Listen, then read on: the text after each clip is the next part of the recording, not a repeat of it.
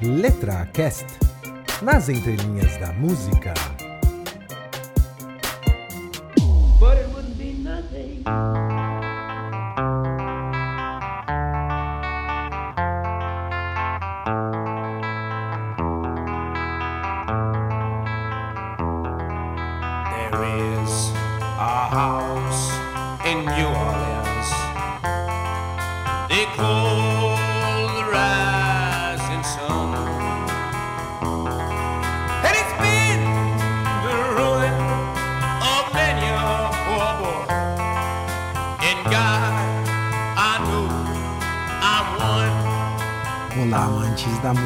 Muito bem-vindos ao Letra Cast. O meu nome é Flávio Amâncio e hoje eu vou falar de uma música chamada The House of the Rising Sun da banda The Animals, que em português significa a Casa do Sol Nascente da banda Os Animais. Cara, esse nome definitivamente fica melhor em inglês, né? Então, antes de cair nas entrelinhas dessa música, cara, essa música, eu preciso dizer, ela é, ao mesmo tempo folcló- folclórica, ela é ah, algo como muito misteriosa, porque ninguém sabe de onde ela veio e ela transita no mundo da música há mais de 100 anos, cara, e ninguém sabe exatamente de onde ela veio, né? Então eu vou contar os detalhes dessa história logo em seguida. Antes, os recadinhos básicos. Eu queria agradecer de coração o Márcio Novaes. eu já tinha comentado dele aqui, que ele é lá de Bicas, Minas Gerais, e foi dele a sugestão para analisar esse clássico do rock, né?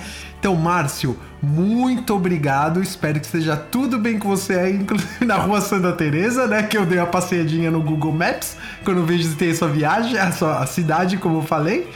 E gostaria de também agradecer o nosso ouvinte Samej Spencer, né? Que até postou uma foto dele na- no, no Facebook ouvindo Letra Cash na rua, né? Tava ouvindo inclusive o, o primeiro de todos, né? Onde tudo começou, que é do Tim Maia com a música Azul da Cor do Mar. E ele até comentou que foi indicação que ele viu lá num, num outro podcast chamado Os Comentadores, que quem foi que indicou foi o Lucas Conrado, que eu já falei desse cara aqui também, o rapaz do mundo da aviação, Lucas. Um abraço, Samej, um abração, obrigado mesmo por estar acompanhando aí, fazendo a maratona do LetraCast. E se você quiser, assim como o Márcio, ah, indicar ou sugerir uma música pra gente analisar aqui, ou, ou temas pra gente fazer o nosso Letra Records, a compilação de música, é só escrever para contato@letracast.com.br, mande uma mensagenzinha lá no nosso Facebook ou no Twitter. E aí, pessoal, preparados para ir para a Casa do Sol Nascente? Então, vamos entender esta misteriosa música caindo nas entrelinhas de The House of the Rising Sun do The Animals.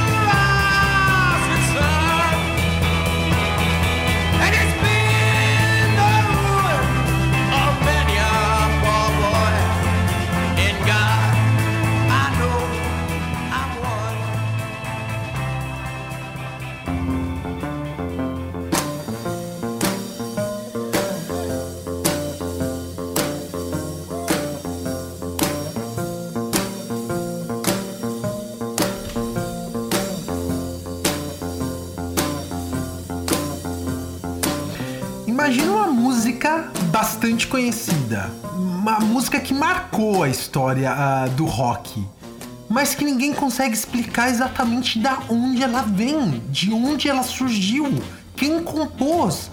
E é exatamente esse o caso da música The House of the Rising Sun, como dito, a Casa do Sol Nascente. Cara, é impressionante a história dela. Só que antes de explicar sobre a própria música, as entrelinhas dela, eu vou falar um pouquinho sobre esses caras, os animais. Ótimo nome, cara, The Animals, né?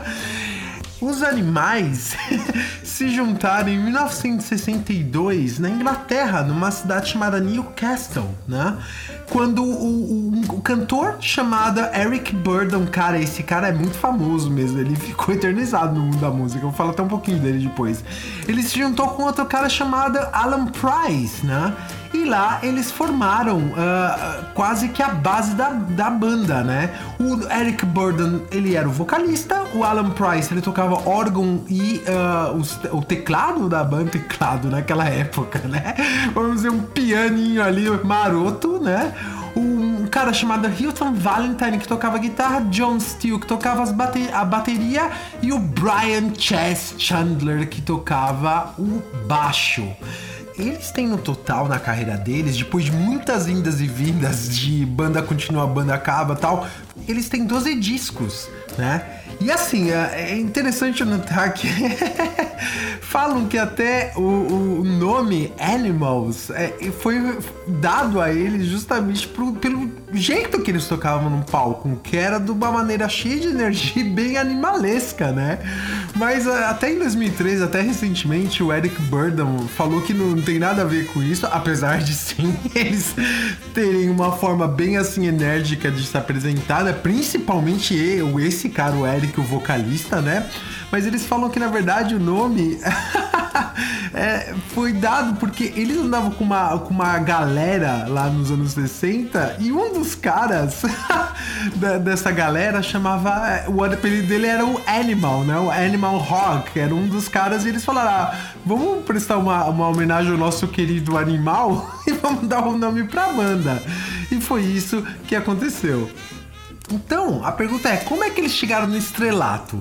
Pois bem, eles lá na cidade deles, lá em Newcastle, eles ah, começaram a tocar, né, festinha, tal, não sei o que, e começaram a chamar a atenção, né, da, da- galera, porque eles, ah, como dito, né, a presença de palco deles chamava muita atenção junto com a composição deles, né, propriamente, que eles misturavam, aí é que começa a ser interessante, né, eles não tocavam aquele rockinho clássico, eles tinham muita influência de blues, de música negra. Lembrando, lembrando, isso eu até tinha falado no programa lá do Bruce Springsteen.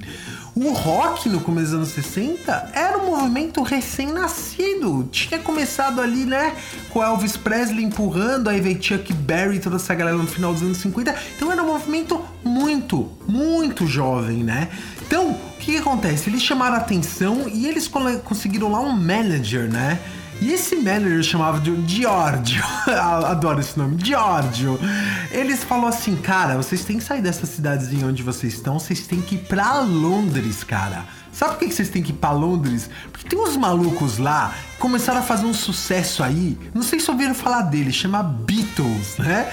Esses caras já lançaram um som aí, mano, e tá todo mundo maluco com esse tipo de rock, né? Ah, e só pra você ter noção, em 64 foi quando os Beatles já tinham lançado os álbuns Please Please Me, With the Beatles, Hard Day's Night e Beatles for Sale. Sendo que entre os sucessos aí de- desse início de carreira dele estava Love Me Do, Can't Buy Me Love, Hard Day's Night, Eight Days a Week. Ou seja, era o começo da Beatlemania, cara. E esse empresário esperto, Giorgio, o Giorgio chegou e falou assim, galera, vamos pra Londres que a gente tem que surfar nessa Beatlemania, cara.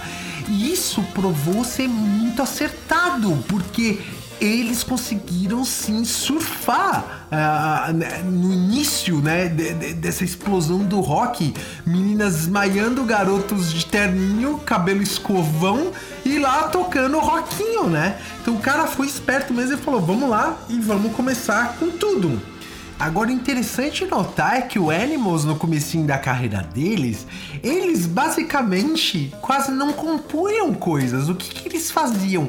Eles faziam cover, cara. Você tem noção? Eles começaram a ficar famosos justamente pelos covers muito, muito legais legais que eles faziam, né? Então, por exemplo, ali, ó, dentro da, da música que, ele, que, que eles eh, faziam cover, meu, tinha, ó, Jo- eh, o Jimmy Reed, o John Lee Hooker, Nina Simone, cara, que já eram exponentes de blues e da música negra, né, na época, né? E aí o Giorgio, né, conseguiu um contrato pra eles é, na EMI, na Colômbia, né? E eles aí lançaram o primeiro single deles, que era um cover chamado Baby Let Me Take You Home. Baby, can I take you home? Baby, let me take you home. I love you all my life. You get that, I'll treat you right. If you just let me take you home. Baby, can I dance with you? Baby, can I dance with you?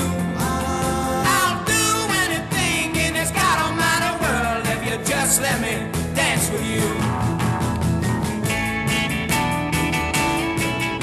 acabou dando tanto certo e eles ganharam tanto destaque já com as apresentações que eles faziam, e mais esse single, né? Que, como dito, era um cover, né? Que eles ganharam então a oportunidade de fazer um álbum, o que aconteceu no finalzinho de 64, como dito. Tudo planejado ali pra surfar junto na Beatlemania que tava, meu, tornando as garotas em zumbi no mundo inteiro perseguindo, perseguindo, né, os novos astros da música, né? E aí foi justamente, então, como dito, no final de 64, eles lançaram um álbum chamado The Animals. Ótimos animais. e, ah, cara, é impressionante como, na verdade, eles tinham um segmento ah, de música diferente do que as outras bandas de rock tinham na época. Pega como exemplo, como dito, eu falei sim, os, eh, os Beatles, né? E tinha também os Rolling Stones já eh, na época, né? Então, o que que acontece? O som deles, como dito, era bem influenciado pelo rhythm and blues, o famoso R&B, principalmente com mais entonação no B do blues, que era uma grande inspiração que eles tinham, né? Então, eles lançaram o álbum, cara, e ali tinha cover de ah, músicos como Ray Charles, Chuck Berry, Fats Domino. Então, cara, só cara fera, né? E o primeiro ah, a música destacada desse álbum tinha The Right Time.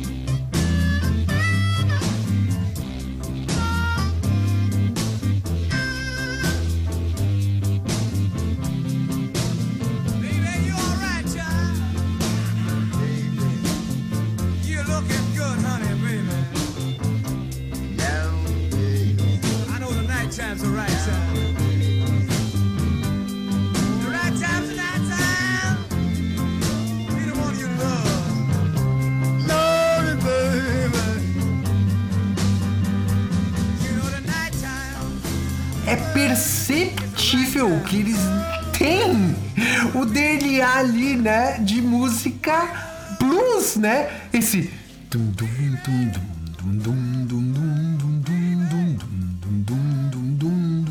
Cara, não tem nada a ver com as bandinhas de rock que você tinha na época, né? É, bandinha no sentido pejorativo, pelo amor de Deus. Mas era muito diferente a pegada deles. E isso você vai vendo ah, ao longo de cada uma das músicas desse disco do The Animals. Nesse mesmo disco, tem um cover de uma música do Ray Charles chamada Talking About You que confirma isso que eu tô falando. Who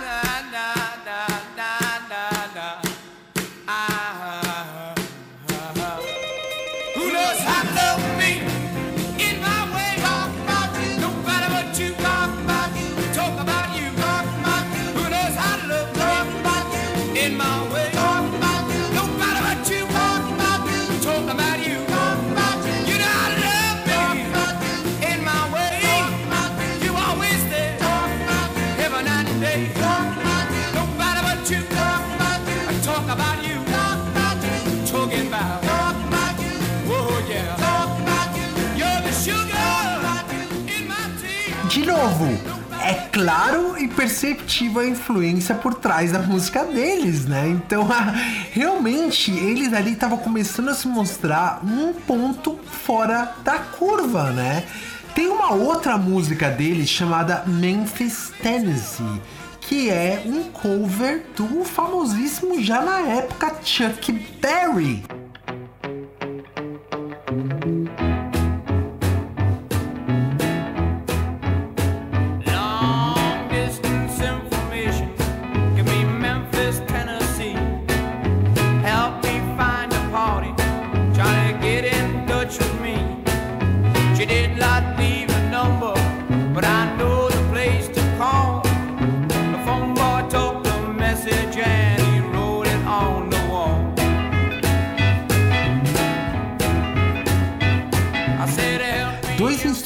Aí que você vê bem marcante, né?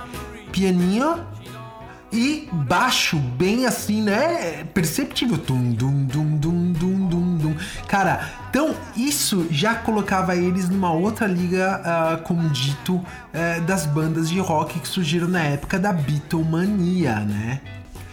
Qual outra música que tinha nesse disco? Tinha The House of the Rising Sun, que foi o som que catapultou eles pra fama mundial, né? Mas, para tentar compreender as entrelinhas dessa música, eu vou fazer uma pequena viagem na história com vocês. Preparados?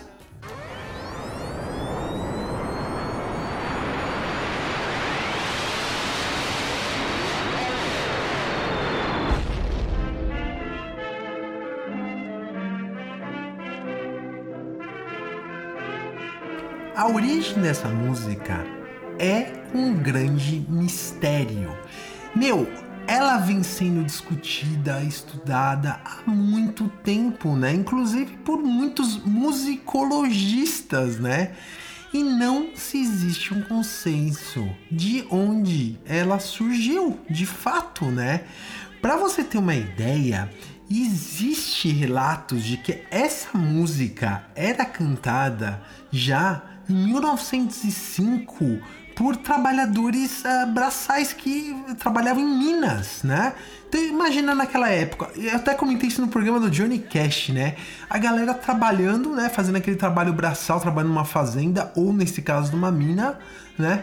E eles cantavam basicamente o dia inteiro para tentar passar o tempo, né? E tem uma distração. Lembre-se, naquela época não tinha YouTube também não tinha rádio, né? Pra galera se distrair lá ouvindo um sonzinho, né? Existe, inclusive, teorias de que ela é originada né, ah, em uma música do século Baba nessa, no século XVI, né? Que seria uma música que teria sido trazida pelos colonos ingleses que vieram para os Estados Unidos da América para colonizar o continente, cara. Isso é uma loucura, né? Mas assim, como dito, ela foi se arrastando, né, na história. E aí quando você chega no século 20, né, você já começa a partir de um determinado ano, 1933, que existe a primeira gravação dessa música. Não do jeito que foi gravada pelo Animals, mas uma versão diferente. E o nome era Rising Sun Blues.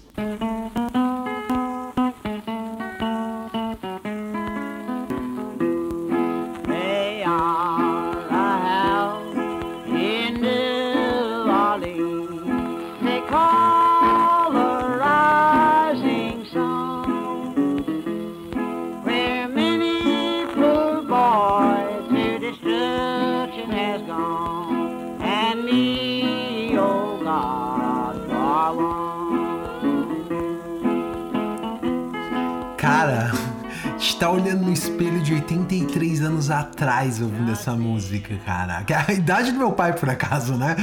Então, olha só, né? Você já consegue reconhecer um pouco da estrutura da música que foi depois feita pelo Animals, né? Com duas diferenças. Lógico, o ritmo e outra letra, que não é a mesma, né? A, a letra, ela foi. Você vai vendo que ela vai mutando com um tempo. Essa música de 1973, de 33, foi gravada por dois, dois caras, um chamado Clarence Ashley e o Gwen Foster. Agora, a mais doideira das coisas é que o Clarence Ashley, ele falou que ele aprendeu essa música com o avô dele. e aí você consegue ter em mente, o ano é 1933, o cara já devia ter mais de 30 anos. O vô dele tá, deve ter nascido no meio do século 19, se não um pouco antes, né? Lembrando que o mundo naquela época era aquela jeito moleque, mambembe, né? A galera tinha filho com 18 anos e morria com tipo 35, 40, sabe? Então, você já começa a ver como essa música foi sendo transportada de geração para geração e no caso chegou para esse Ashley através do avô. Quatro anos depois, entra uma outra pessoa nessa história. Era um cara chamado Alan Lomax. E esse cara, junto com o pai dele, ele era o curador, olha isso, que loucura, do arquivo da música folk americana, né? Ou seja, o que, que ele fazia? Ele viajava pelo país coletando é, tudo o que ele encontrava de música folk. Lembrando que naquela época muitas composições morriam com o tempo. Você um, ou porque você não tinha um registro decente, ou porque a qualidade da, da forma que as coisas eram registradas era tão precária que se perdia com tempo, né? Então esse Alan, ele fazia viagens pelo país justamente coletando tudo que ele achava da música do povo, aquela música folclórica, né? E, e que ele ia colocando junto no acervo, junto com o pai dele, né? Em 37, ele, ele chegou lá no estado do Kentucky, né? Que deve ter. Provavelmente de lá que veio o Kentucky Fried Chicken, né? O KFC, né? Ele chegou lá na casa de um, de um cantor chamado Tillman Kettle e ele falou, e esse Tillman falou assim, oh, escuta só essa música que minha filha sabe cantar, a Georgia. A chamava Georgia Turner.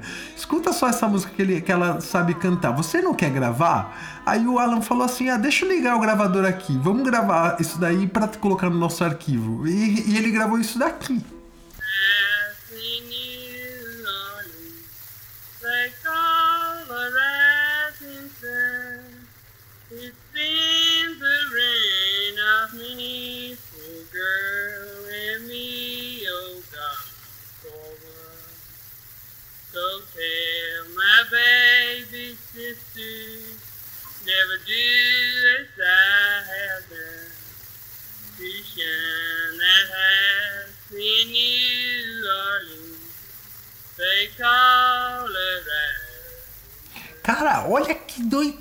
Você vê que não é uma música, não é ritmada. O cara só chegou lá e falou assim: canta pra gente não perder o registro dessa música, porque ela vai sumir no tempo, né? Então você vê que é só uma um, garota cantando, né? É para passar para frente a palavra da música, né? E aí, o interessante foi que esse Alan, ele começou a rodar por vários lugares e, dependendo das regiões onde ele ia, ele ouvia essa música com letras diferentes, mas sempre tinha alguma coisa relacionada ao Rising Sun, né? Então, algumas vezes trocava a sequência da história, às vezes trocava mulher por homem, às vezes em vez de colocar os caras, depois eu vou, é, quando a gente for analisar a letra, você vai ver. Então, de vez de colocar os caras, colocava que era uma mulher. Então, ou seja, é, é uma música folclórica que ia se moldando a cada região, né? Eu até falei isso, que é algo parecido que acontecia com a música Chico Mineiro que tinha, né? É, tem um programa especial que a gente fez só sobre o Chico Mineiro, né? Do Tonique Tinoco, que é, tinha o Chico Mineiro, tinha o Chico Paraense, tinha o Chico Goiano, ou seja, são músicas pertencentes à raiz do povo, que conforme ela vai sendo transmitida e pelas influências, lógico, de quem tá passando a música para frente e da própria região, ela vai mutando, né? É uma música mutante. Você deve estar achando que eu sou maluco. Que esse cara tá colocando essa mira com essa voz aí pra cantar, cara, mas isso é um olhar para a história da música, isso é uma coisa linda de se ver, cara. E principalmente um cara que se propôs a fazer um trabalho desse, né? E é interessante notar, o tempo foi passando e outros artistas foram gravando. Em 1941, uma lenda da música folk country dos Estados Unidos chamado Woody Guthrie. Cara, esse eu vou fazer um programa inclusive com músicas desse cara que são espetaculares. Esse rapaz Woody, ele ah, regravou essa música em 1941. There is a house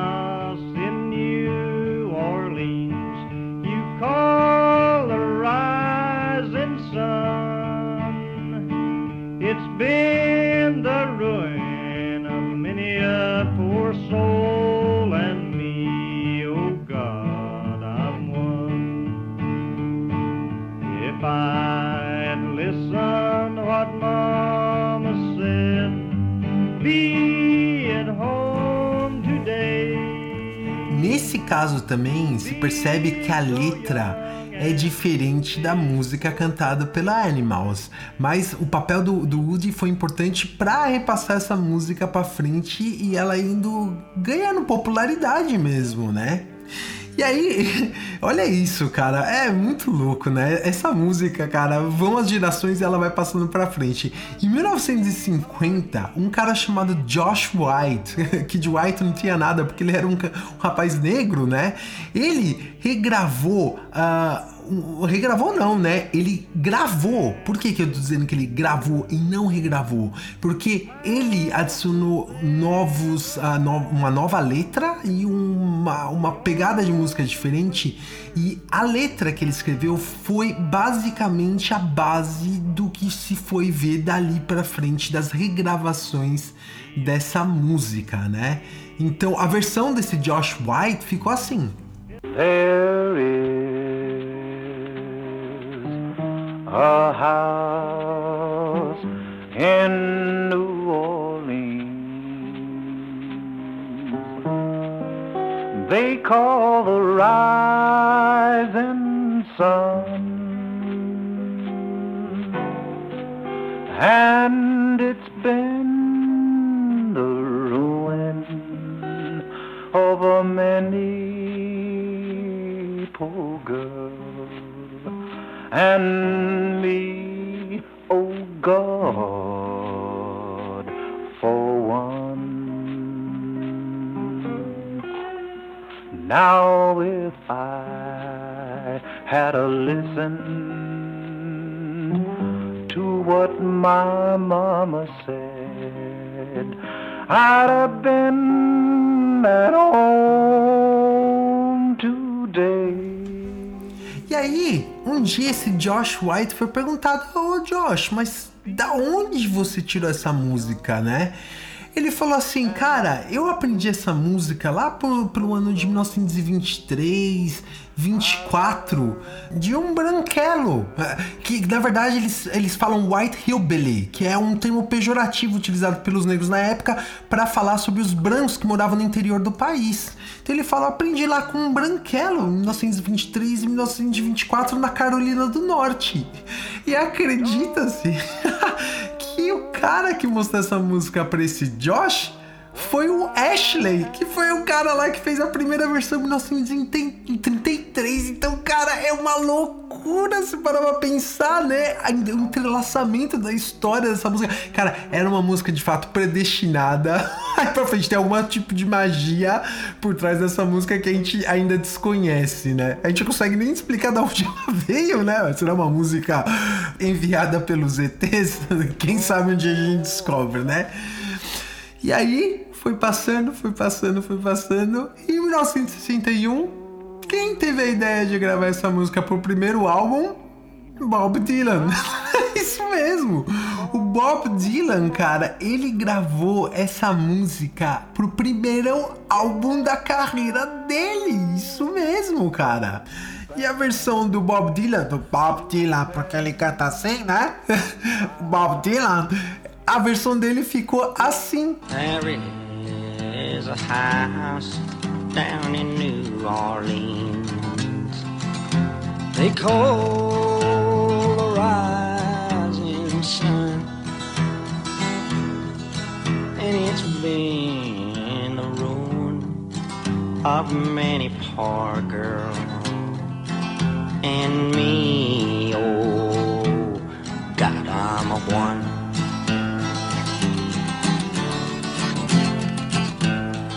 Esse é o seu Bob Dylan, sua linda voz. Só que não.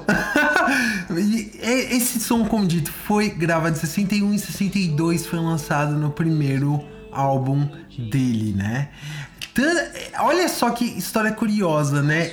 O- tem um cara chamado Van Ronk que ele é bem famoso na música ah, country americana, na música em geral americana, né? Ele acusa, mano, que o Bob Dylan hum, roubou essa música dele, que ele, ele viu esse Von Rock tocando, né? E, e falou, ah, por ideia, vou colocar no meu disco, né? Então, ah, esse cara até zoa muito Bob Dylan e tal, vou voltar a falar dele depois do lançamento da música do Animal. Mas ah, é interessante notar, eu até comparei as duas letras. A letra do Bob Dylan difere em vários pontos da música ah, do Animals, né? Quando chega o ano de 64, o que acontece? Um dia tá lá o Eric Burden, o, o, o, o- vocalista do Animals, num bar lá, tal, não sei o que. E um cara lá, um cantor desconhecido da área chamado Johnny Handel, cantou uma versão né, de- da House of the Rising Sun. E o, o Eric Burden falou: caralho, olha essa música! É disso que eu preciso para estourar pro mundo, né? Então, ah, eles, inclusive, na época, estavam fazendo uma, uma turnê abrindo show pro Chuck Berry lá na, na Inglaterra, né? E ele justamente acreditava que ele precisava de uma música que fosse um pouco mais distinta daquele estilo, né? Ele falou assim: preciso de uma música que chame muita atenção. Então, quando ele ouviu, ele falou: mano, é isso. Chegou pros caras do Animal falou assim: galera, eu tenho uma ideia. E juntos entraram no estúdio e compuseram.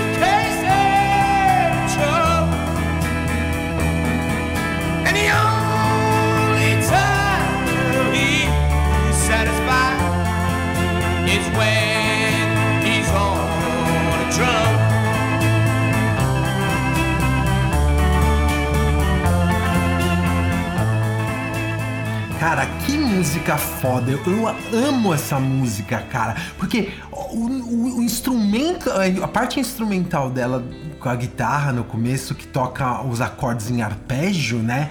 Já chama muita atenção. Aí você tem um outro elemento, que é a voz do Eric Burden, né? Que é extremamente dramática, ele gritando mesmo, como se se tivesse sentido com intensidade mesmo aquela música. E aí você coloca mais um outro fator, que é o que? O órgão, mano, gritando o tempo inteiro. Então aí você vê todos os elementos ali, como disse lá no começo do programa, né? É, de blues, de rhythm and blues, né? Você vê totalmente presente nessa música. E agora o interessante é o que? A letra, cara. E da mesma forma que a origem dessa música é misteriosa, A letra propriamente dela é misteriosa porque não se sabe se ele está falando que a casa do Rising Sun, a casa do sol nascente, é uma prisão ou é um prostíbulo ou é uma casa de apostas, né?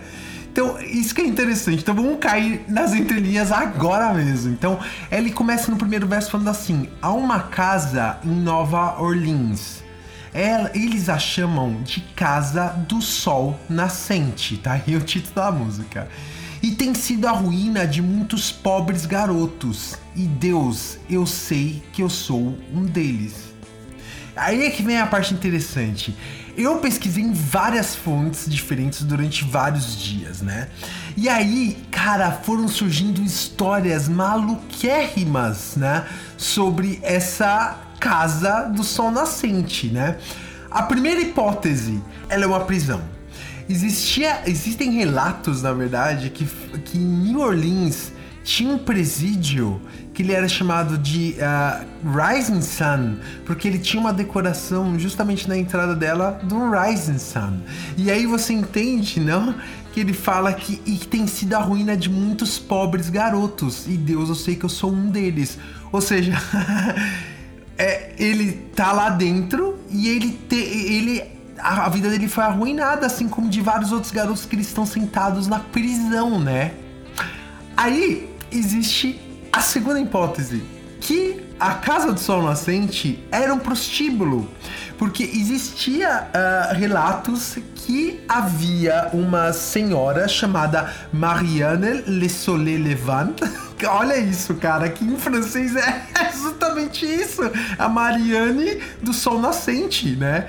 Que era dono de um prostíbulo em New Orleans, né? E que aí você coloca a letra. Por que, que tem sido a ruína de muitos pobres garotos?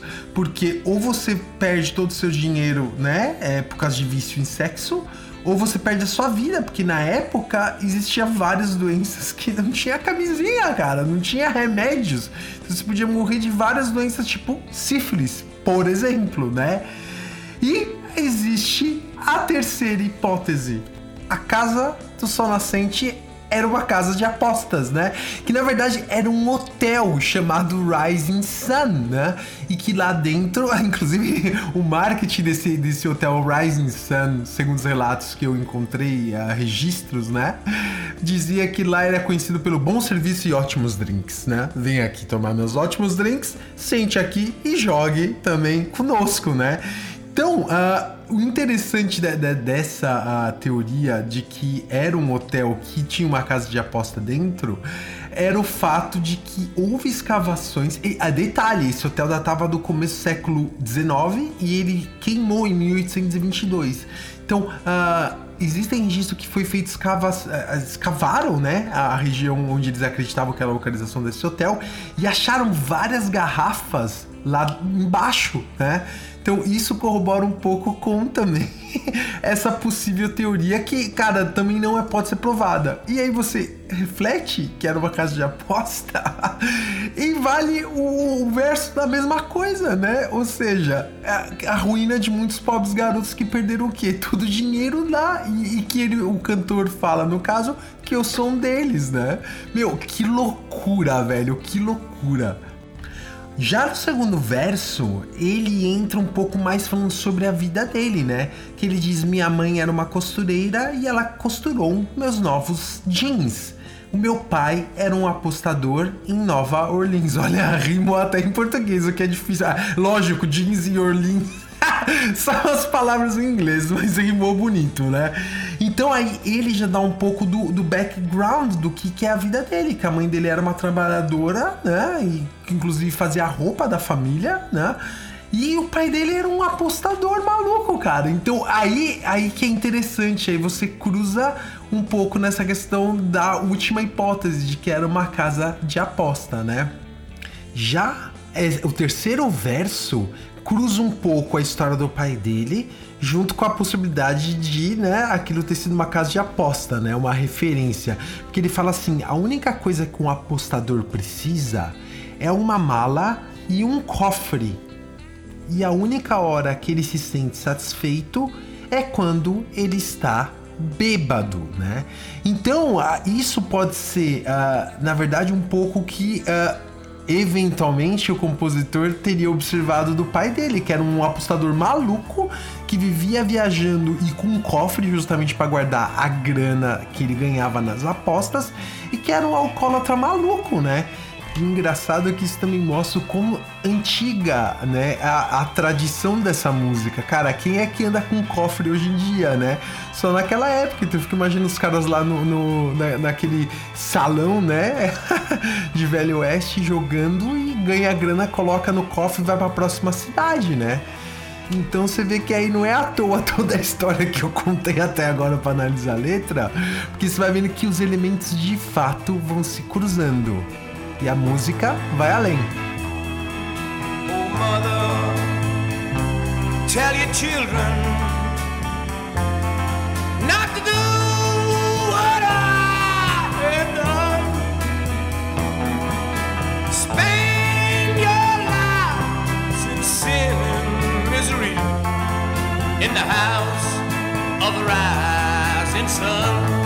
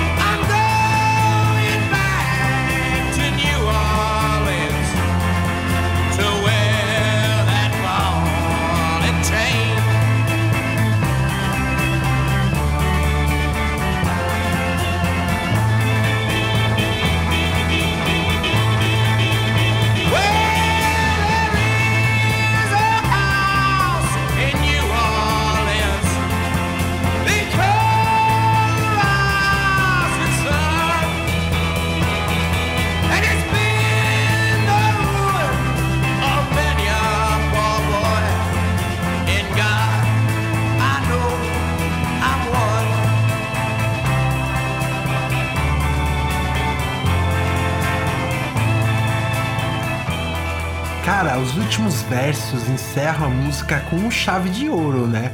Porque ele diz assim: Ô mãe, diga a seus filhos para não fazerem o que eu fiz, desperdiçar suas vidas em pecados e miséria na casa do sol nascente. Então, como dito, aquilo, é isso que a mãe tá dizendo, que ele fala, mãe, fale para os seus filhos, né? Deu o conselho para eles não fazerem uma burrada que eu fiz, pode se aplicar para os três casos: ou um cara que foi parar na prisão, ou um cara que ah, ah, foi parar, né, na vida de prostituição, né?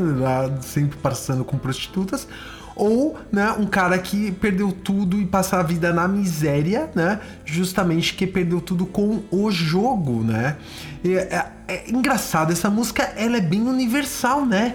Porque no final das contas, ela traz justamente aquele sentimento de ah, arrependimento, de eu fiz uma coisa que eu não deveria ter feito, né? E é isso que é refletido nesse verso especial, né? Pedindo pra, né? Quase que aconselhando, não faça burradas na sua vida que você vai se arrepender, né? E aí, o próximo verso ele diz: Bem, eu estou com o pé na plataforma e o outro no trem. Estou voltando para Nova Orleans para usar aquela bola e corrente, né? Então, ou seja, ele tá embarcando no trem para voltar para New Orleans para usar aquela bola e corrente. Cara, essa bola e corrente pode ser física, um cara, um presidiário, né? Que tá, que naquela época era normal, né? Ter uma bola é, presa no pé, né? Para não escapar. Ou isso pode significar exatamente uma bola corrente presa no seu pé, o vício, né? E aí você tem os dois vícios possíveis, ah, dada a explicação que eu dei anteriormente, em jogos ou em sexo, né? Em mulheres, em- na- nas prostitutas, né? Então, você vê que a música como um todo ela é um- muito bem construída no ponto que você não sabe qual é a temática exata, mas ao mesmo tempo se encaixa para todas elas. É impressionante, cara. E aí ele termina a música falando exatamente na aquela clássica, bem, há uma casa em Nova Orleans é, eles a chamam de Casa do Sol Nascente e tem sido a ruína de muitos pobres garotos e Deus, eu sei que eu sou um deles. Então aí volta no ciclo, é uma música cíclica, né? Que fala isso no começo, fala de toda a desgraça que aconteceu na vida dele e retorna falando que ele tá lá, né? Na casa que, que há essa casa que destrói a vida de muitas pessoas. Cara, que meu, eu, eu preciso dizer que eu tive que pesquisar bem a fundo mesmo, porque são muitas informações e de muitas fontes antigas também que eu fui achar, né? Então é, é interessante ver como tudo isso no final acabou sendo construído numa música espetacular, como dito, instrumentalmente muito boa. A voz do, do cantor, é, parece que ele tá, meu, sentindo, como dito, né? O tempo inteiro gritando, né? Aquilo. E eu preciso ser sincero, quando eu era menor, a primeira vez que eu vi o clipe, cara, vejam um clipe dessa música. Eles de terninho, estilo Beatles, lembre-se que eu tinha falado daquela questão de estilo Beatles, né? Que era no auge da no início da Beatlemania, né? Então, todos de terninho, cabelinho escovinha, tudo, tá, não sei o que. Eles andando juntos e tocando como se fosse uma procissão, né? Uh, e eu tinha muito medo da cara desse Eric Burdon, porque ele tinha uma cara um pouco assim assustadora, né? Ele olhando pra câmera. Cara, não era um tipo de clipe que se fazia muito na época também, né? Esse, esse negócio de muito perto da cara, encarando direto a câmera e cantando daquela forma muito assim marcante. Então eu ficava um pouco assim, what? O que, que esse cara tá fazendo? Eu tô com medo dele, né? Então assistam, cara, porque vale muito a pena, né? Cara, e aí é que a gente chega no ponto interessante dessa música. Você pensa que essa música morreu uh, com uh, a, a, a, banda, né? O Animals? Não! Essa música continuou sendo regravada. Lembre-se que eu disse que essa música, os primeiros registros de 1905 que as pessoas cantavam durante o trabalho braçal, né? Então passou por todas as versões que eu coloquei na, aqui no programa, passou pelo Animals, que definitivamente é a, a, é a versão mais famosa dessa música, tá? É, é, a, é a que é mais reconhecida e que, como dito, lançou eles pro estrelato, foi um grande sucesso na época.